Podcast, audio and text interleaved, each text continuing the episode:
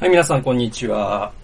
えっとですね、えー、今日はですね、一人ビブリオバトルということで、えっ、ー、と、ケン重松という人の、あの、この、賢者の生活リズムですね。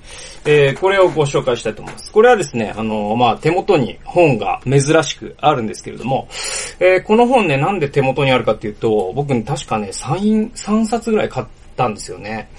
で、自分でまず読んで、で、それ人にあげて、で、またなんか買い、いくつか買って、またそれを人にあげたりとかして、で、結局今、新品の一冊が残ってるみたいな。で、こういう本ね、僕、いくつかあります。なんか友達にあげるために何冊か買うみたいな本があります。で、これはまあ僕は、なんだそんな裕福ではないんですけど、でもなんか人に本をあげるっていうのは、ええー、まあ僕も本当親しい友人が多いんですけれども、でもなんかね、あのー、すごくお金以上の、なんだろう、あの、嬉しさがあるんですよ。その、あげる方にね。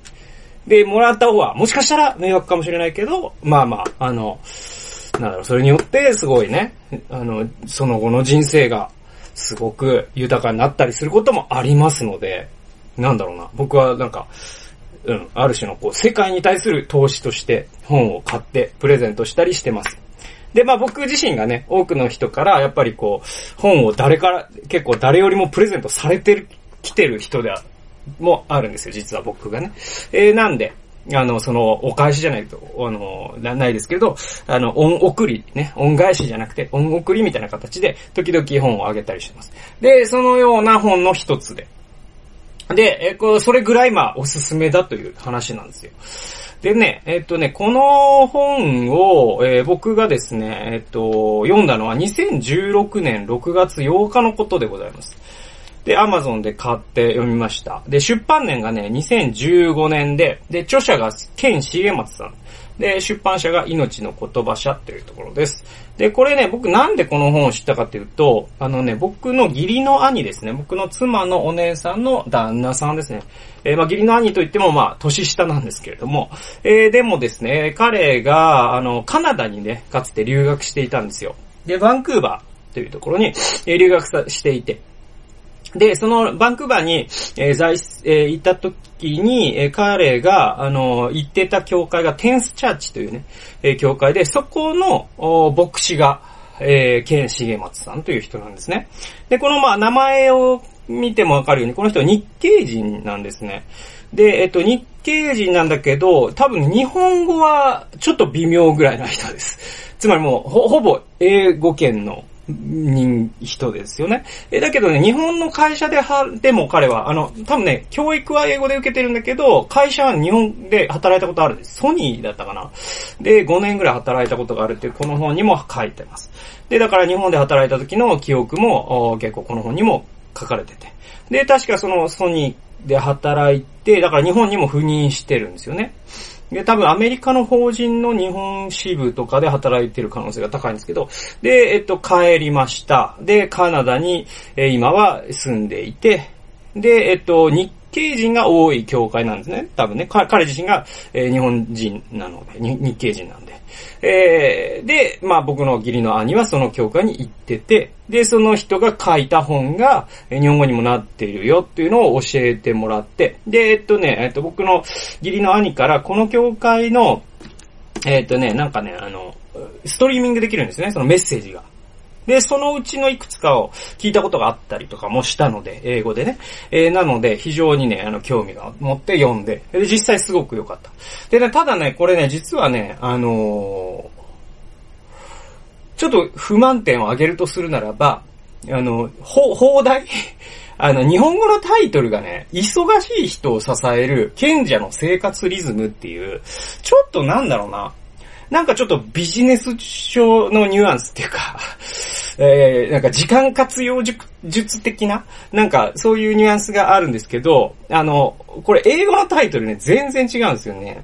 えっ、と、God in Everything なんですよ。で、えっ、と、サブタイトルが How an、uh, Ancient Rhythm Helps Busy People Enjoy God なんですよ。まあ、あの、busy people っていうのがあるんで、まあ、あの、忙しい人っていうのは入ってるんだけど、でもね、これあの、えー、っと、えっ、と、古代のエンシェントリズムだから、これは、あのー、イニシエの生活リズム。えこれまあ、つまりイエス様のことを言ってるんですね。イエス様の生活リズムが現代人をどのように、こう、か、現代人がどのように神をこう味わうことに適用できるか。そして God in everything って、もっとなんだろうな、その、生活のすべての領域において神を神とするっていうような、より包括的な内容なんで、ただの時間術の本と、ちょっと、ね、放題を見ると、ちょっと受け取られかねない。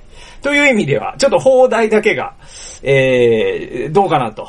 ただ、じゃあこれをどう僕が、えー、放題つけるかって言ったら、むずいです。めちゃくちゃむずいです。生活のすべての領域で神を神とするみたいなタイトルってちょっと野望たいし、まあ、結果的にこれがね、あの、まあ、あの、売れるっていうことも含めてこういうタイトルになったんだなっていうのは非常に理解できるんだけど、ただ、あの、God in Everything っていう、あの、英語のタイトルの方が、まあ僕は好きかなという感じです。で、えっとね、この本は、あとね、あの、この本特筆すべきことがいくつかあって、あのね、これね、ま、章がね、うんと、15章まであるかな？ですけど、毎章ごとにですね、最後に、こう、ディスカッションのためのね、質問とかですね、えー、っていうのがあって、これあなたのルールを書くとかですね、適用が書いてるんですね。で、こういうね、あの、クリスチャンの本で、最、こう、章の終わりに、ディスカッション用の質問と、あと適用がついてるみたいな本って、割と多いんですね、最近は。え、だけど、中でも僕はね、この質問の質、なんか、おざなりに、なんか、こう、その章を復習するような、あの、おざなりな質問って言うと失礼ですけども、そういうのって時々あるんですよね。でもこの本はね、そういう質問の質っていうのが、ちょっとこの手の本の中で群を抜いてるなと僕は思いました。この質問もそのままスモールグループで使えるぐらいの、えー非常にいい質問。なんか質問のクオリティっていうのに僕は結構うるさいんで、えーそんなうるさい僕が見ても非常によく考え抜かれた質問。そしてまた適用っていう感じがして、非常にいいなという。えーそこが特筆すべき点です。あとね、もう一個は、あの、この本の中に、If Jesus はメイヤというですね、僕のまあ、お師匠さんですね。まあ、個人的なメンターがいまして、その人が書いた If Jesus はメイヤという本からの引用があったんですよ。それが僕は嬉しかったです。で、今、If Jesus はメイヤは僕が日本語に翻訳して、今出版の準備をしている本なので、それから引用されてて、なんかすごい嬉しかったなということがあります。で、そんな本なんですけれども、まずですね、この本の、まあ、あの、要約と言いますかですね、ちょっと待ってくださいね。はい。えーっと、この本のね、用紙ですね、要約、えー用紙。あの、この本にはですね、構造があって、あの、要約するのが簡単な本なんですね。というのは、あの、ケンシゲマスさんはこの本の中で、えーすごく大切な概念として、トレリスっていうのを言ってるんですね。トレリス。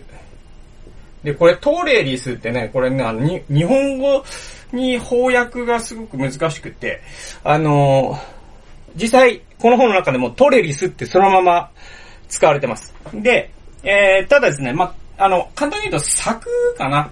あの、えーっとね、トレリスってね、あの、えー、ゴーヤであったりとか、あのそういうツタ系のこう植物ってあるじゃないですか。で、それを育てるときに柵を作るじゃないですか。柵。それのことです。格子状の。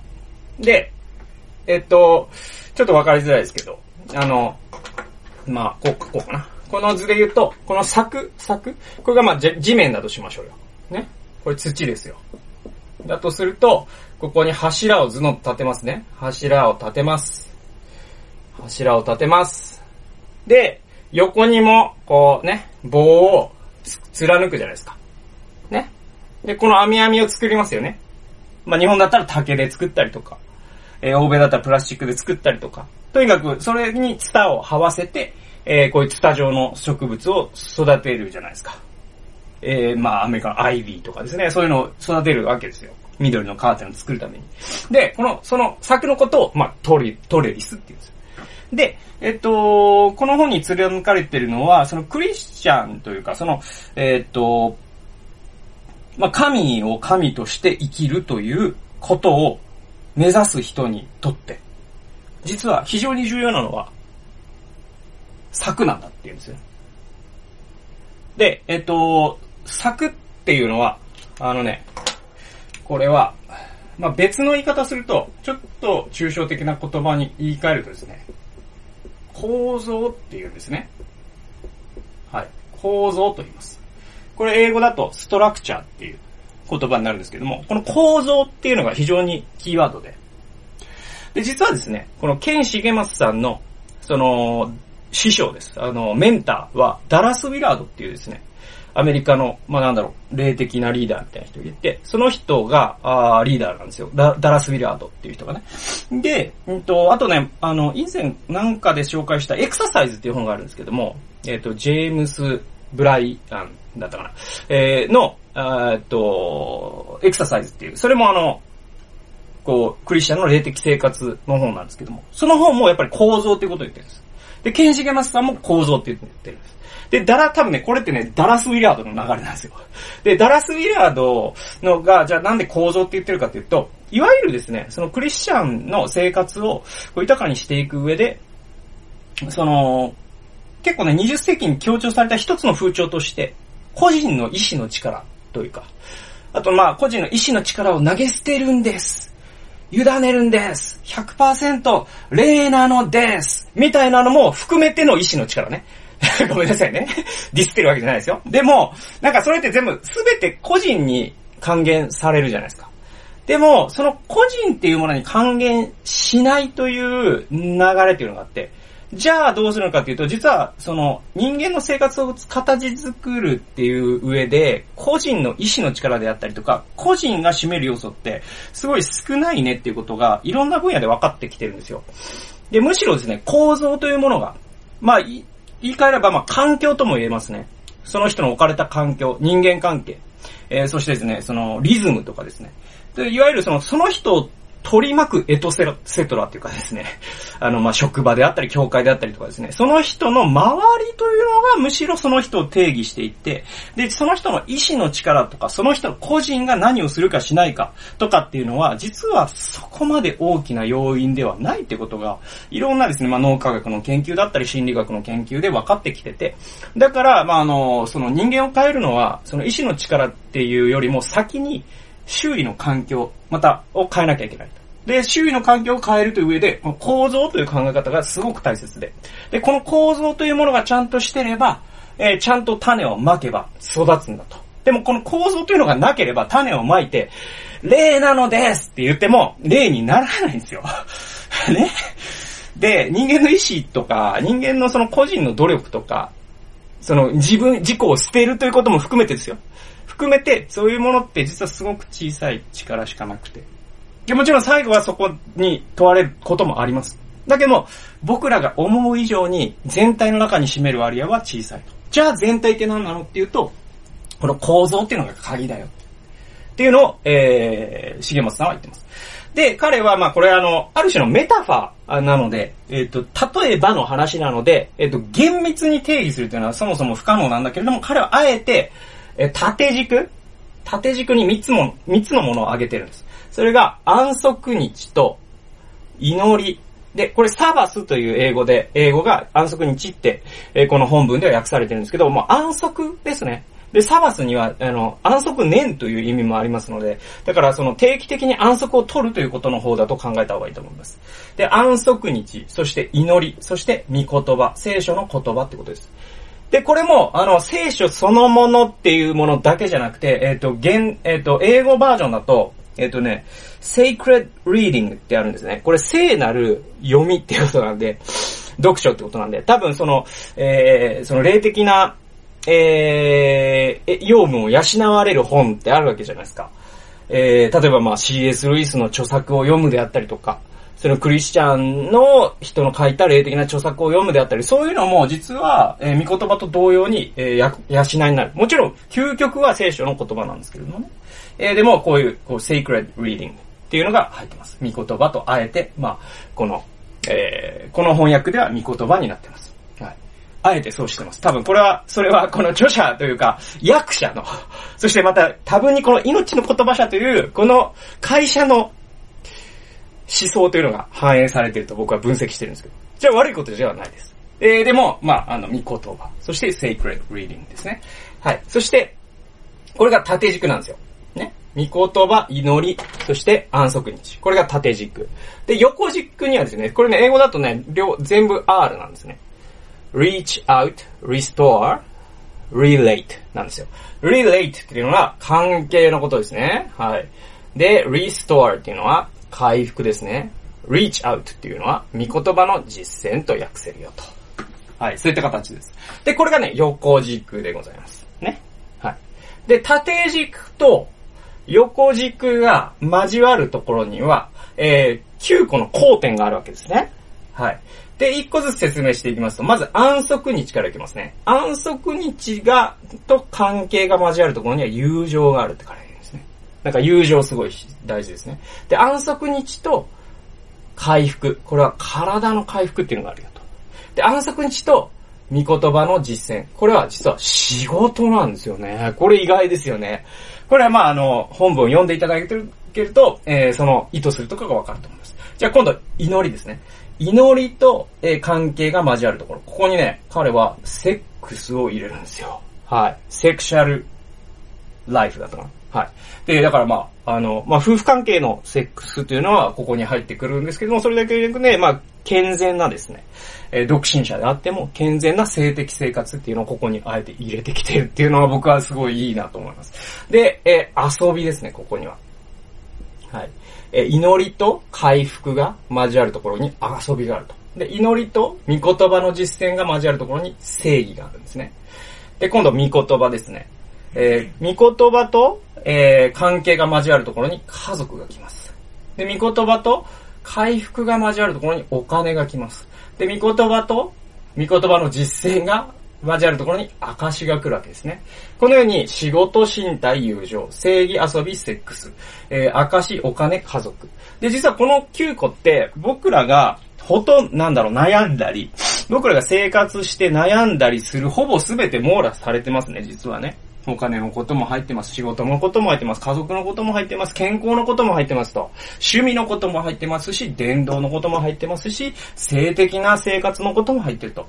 これ実はですね、もう生活すべてなんです。で、ここで皆さん気づくと思うんですけれども、えー、現代のタイトル何でしたっけ？これは God in Everything なんですよ。えー、はい。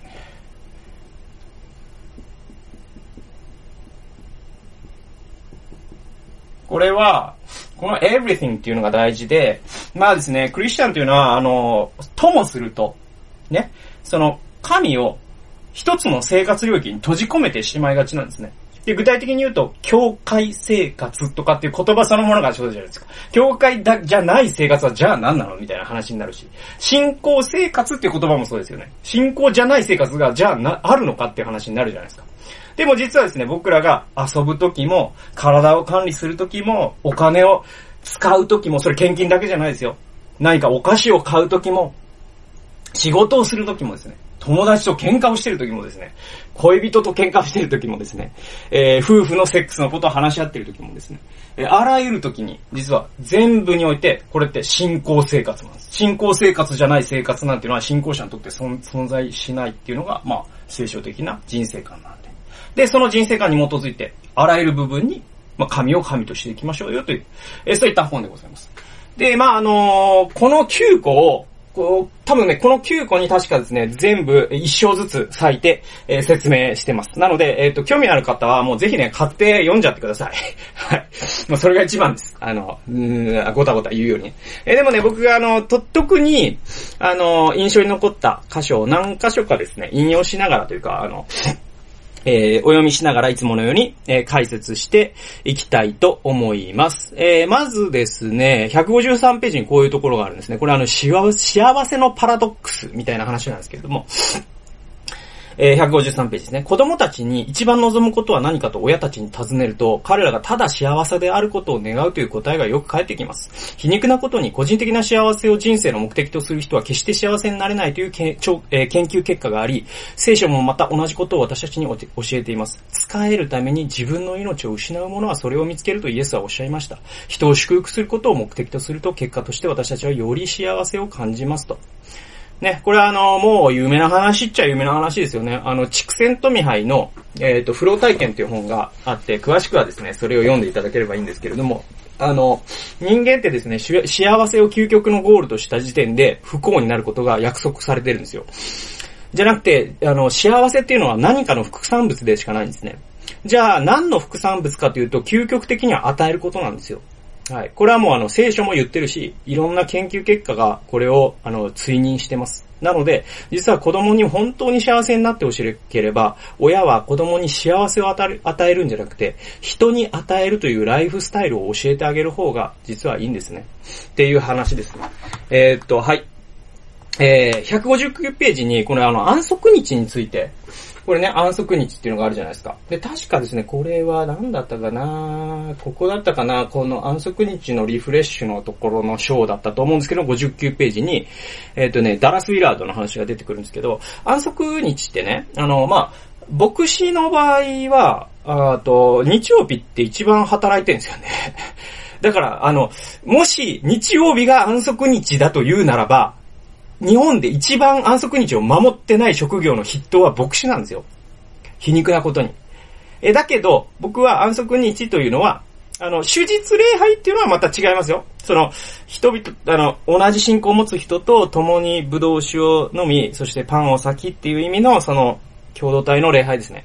これはすごい大事なことなんで。それとは別に、安息日を日曜日だから、日曜日の休みの仕事にしましょうねということになれば、牧師になっちゃダメなんですよ。日曜日休みの仕事じゃないから。ね 皮肉ですね。えー、なんだけど、実はあの、に、じゃあ、牧師って大体日曜、月曜日を休みの日にしてる牧師が一番多くて、で、僕の知り合いの牧師もほとんどが月曜日を休みにしてるし、で、僕も土日が仕事のことが多いんで、えー、ウィークデーに、えー、一週間に一日は、えー、必ず、あの、体、心身をリフレッシュするために仕事をしない日を作ってます。で、この仕事をしないということの意味というのがすごくですね、大事で。で、それをしすごいね、示唆的に教えてくれるエピソードを彼は紹介してるんで、そこを読みたいと思います。59ページ。ちょっと長いんですけれどもね、読みますね。はい。で、重松さんはですね、まあ、月曜日に、じゃあどうして過ご、どうやって過ごすのが安息日を守ってることになるんだろうか、体を安息させてることになるんだろうかっていうのをまあ悩んだんですね。その時の話ですね。はい。私はアウトドアスポーツが好きですと。えー、多くの霊的な著書で有名なダラス・ビラードに、安息日につまりこれ、月曜日のことですね。に、マウンテンバイクで長距離をは、えー、走るのは、私にとってふさわしいかと聞いたことがあります。マウンテンバイクに乗るのは、健康のために必要だからですか？と、ダラスは私に聞きました。違います。健康のためにはほぼ毎日ジョギングをしています。レースのためのトレーニングをしているのですか？いいえ、楽しむのが目的です。マウンテンバイクに乗るのがただ大好きなんです。それだったら構いませんと、ダラスは結論できました。私はウォータースポーツも好きです。水泳、セーリングやカヤックに乗ることは私にとって祈りの経験です。安息日に美術や音楽、読書を満喫する人もいるでしょう。あなたにとってどのようなものが命を与えますか？あなたが命に溢れ神の臨在を感じる趣味を選んでください。たとえそれが一人で行うものであっても、それを行った後、より人に使えられるようになります。安息日のルールは自由に神を楽しみ、すべてにおいて神を崇めることです。それは普段とは違った食事をする日であり、昼寝をする日、愛する人と過ごす日、えー、自然やスポーツ、音楽を楽しむ日、礼拝し、神と命をと、命の賜物を共に祝う日です。安息日はすべきことを捨てて、えー、あなたを再び創造、これ、これえー、英語にすると、recreate ですね。する神を、え、認めるものですと。えー、そういう、え、箇所があって。で、まあ、このダラスとのね、会話がすごく面白いですよね。で、重松さんは、そのマウンテンバイク好きだったんだけど、これって安息日にすることが、果たして安息になってるんでしょうかみたいな話なんですね。で、そうするとダラスさんは聞くんですね。それって健康のために、健康増進のためにやってるんですかと。いや、そうじゃないんですと。で、じゃあなんかの大会に出ようとして頑張ってるんですか？え、いや、そうじゃない。ただ楽しいんですよと。じゃあ、それは安息日の活動としてふさわしい。これね、すごい大事ですよね。なので、あの、皆さんがですね、安息日に何をするかっていうことは、た、えー、さして問題ないんですね。えー、なんで別に一日中昼寝をしててもいいし、テレビを見ててもいいし、映画をしててもいいんですけれども、えー、一つだけ条件があって、それが何かのためでないこと。そしてそれをしてる時に本当にリフレッシュされて、そしてその一日を過ごした後で、よし、また神に仕えていこう、人に仕えていこうという気持ちがリフレッシュされていくこと。えー、この二つを満たす活動ならどんなことでも、えー、非常に有意義なんじゃないかなと。でもですね、僕はやっぱり、その、ケンシゲマスさんのこの自然の中で過ごすっていうのはね、すごくね、いい過ごし方だなと思います。ちなみに、僕は、アンソベンチに一番リフレッシュするのは、まあ朝から、あの、好きな本を読んで、えー、好きな映画を見て、えー、リラックスしながら一日を過ごすみたいな。あと、靴磨きをするとかね、そういうのも好きかなと思います。で、あのー、今まあ東京住んでるけど、田舎にいるときはちょっとね、自然を楽しんだりするのもすごく僕にとっては安息になります。で、皆さんには皆さんの過ごし方があるでしょうから、それを発見していってはいかがでしょうか。で、えー、次ですね。えー、っとですね、はいはいはいはいはい。えー、っと、179ページ。えー、っとですね、これ遊び。これ祈りですね。そして祈りと回復が交わるところに遊びがあるってね。遊びの章で、えっ、と、179ページですね。あの、グスタフォ・グス、グティエレスの話がやってくるんですね。読んできますね。解放の神学の父、グスタフォ・グティエレスは、えー、健全な霊性は、次の3つのことを通して養うことができると指摘しています。それは、祈り、正義の活動、そして娯楽、かっこ、友情、美味しい食事やワイン、遊びなどです。えー、私たちに回復力を与える生活のルールを作るためには遊びやレジャーの時間を加えるべきですと。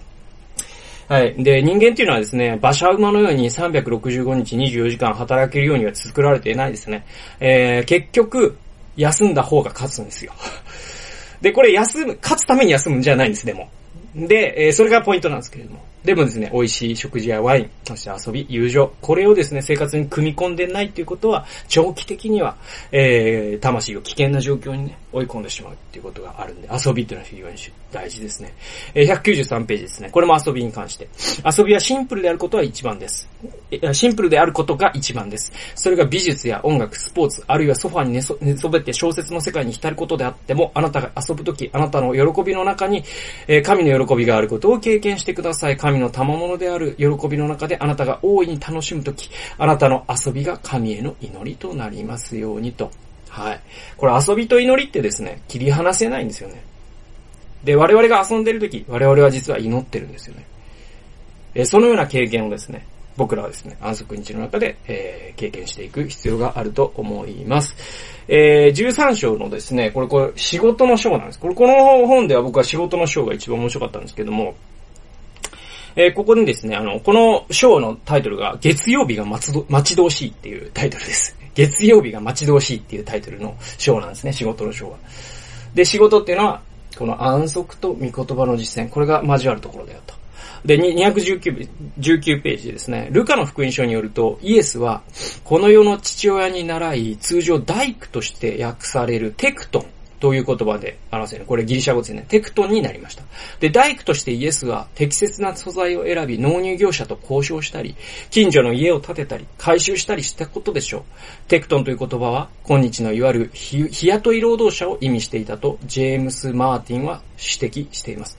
ということは、イエスは工事現場や畑仕事、収穫の手伝いなども、の肉体労働も経験された可能性があります。イエスが様々な仕事を経験されたとすると、彼の例え話の多くに家を建てたり、ブドウの木の剪定など、仕事が、えー、描かれていることも納得できますと。で、イエスのね、例え話って農業の例えってすごく多いんですよね。で、え、これはきっとイエスが、え、それを経験、実際経験されたからなんじゃないかっていうね。で、またそのテクトンっていうのがですね、まあ、あの、大工とね、日本語に訳される。また英語でもそうですけど、カーペンターって訳されるんですけども、え、なんでなんか、え、すごいですね、うん、うん、なんだ木を切ったり、石を持ち上げたりみたいな。そういうイメージがあるんですけれども、でもあの、日本語の百姓ってあるじゃないですか。あれって農業だけじゃなくて、百の職業っていう意味なんで、いろんな職業があったってよく知られてるんですけれども、イエスの疲れたギリシャ語のテクトンっていうのもそれに近いものがあって。なので、あの、あらゆるタイプの仕事をイエス様はなさったということですね。えー、222ページにの引用をしますですね。えー、こういう書かれてますね。私たちの仕事は神との関係を育てるトレリス、かっこツタを這わせる構造の一部となることができます。私たちが最も霊的に成長できる場所は、教会でもスモールグループでも15分の聖書研究でも祈りでもないとダラス・ウィラードは力説します。最も重要な場所は私たちの職場であり、学校であり、家庭だと彼は言うのですと。で、僕らがですね、霊的訓練、霊的鍛錬、霊的収容、霊的に成長するっていうとですね、一番に思い浮かべるのはですね、結構多くの人は、教会での学び会とか祈り会とかですね、収容会とかですね、そういったものを、え思い浮かべるかもしれません。教会のキャンプとかですね。えでも実はですね、そこじゃないんだと。一番霊的に訓練されるのは、仕事場なんだよ。って、ダラス・ウィラードは言ってる、言ってるんですね。で、僕も本当に100%同意します。僕の人生を振り返ってみても、僕が一番霊的に成長した場所、それはどこかというと、職場ですよ。で、えー僕が市役所の職員職員だった時は11の職、えー仕事場ですね。で、また今の仕事の時は、今仕事をしている時、えーすごくやりたくない時もあります。困難にぶつかる時もありますね。えージレンマを解消しないといけない時もありますし、えーもう忍耐が続かないような時もあります。燃え尽きることもあります。だけれども、そこでこそ、僕はその神の摂理というもの、また神ご自身というものを一番深く知ってきたなという、えー実感があります。で、224ページですね。これも仕事の章です。あの、ベネディクト修道会ってありますよね。ベネディクト修道会。えカトリックに。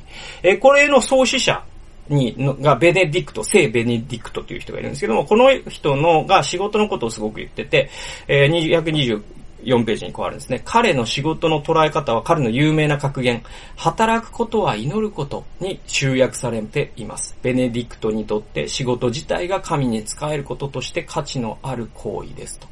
祈りと仕事があるんじゃないですね。仕事が祈りなんですよ。はい。本当そう思います。はい。なので今僕こうして仕事してますけれども、これは祈りなんですね。はい。これ分離させない方が僕はいいと思うんですね。遊びは祈りだし、仕事も祈りなんですね。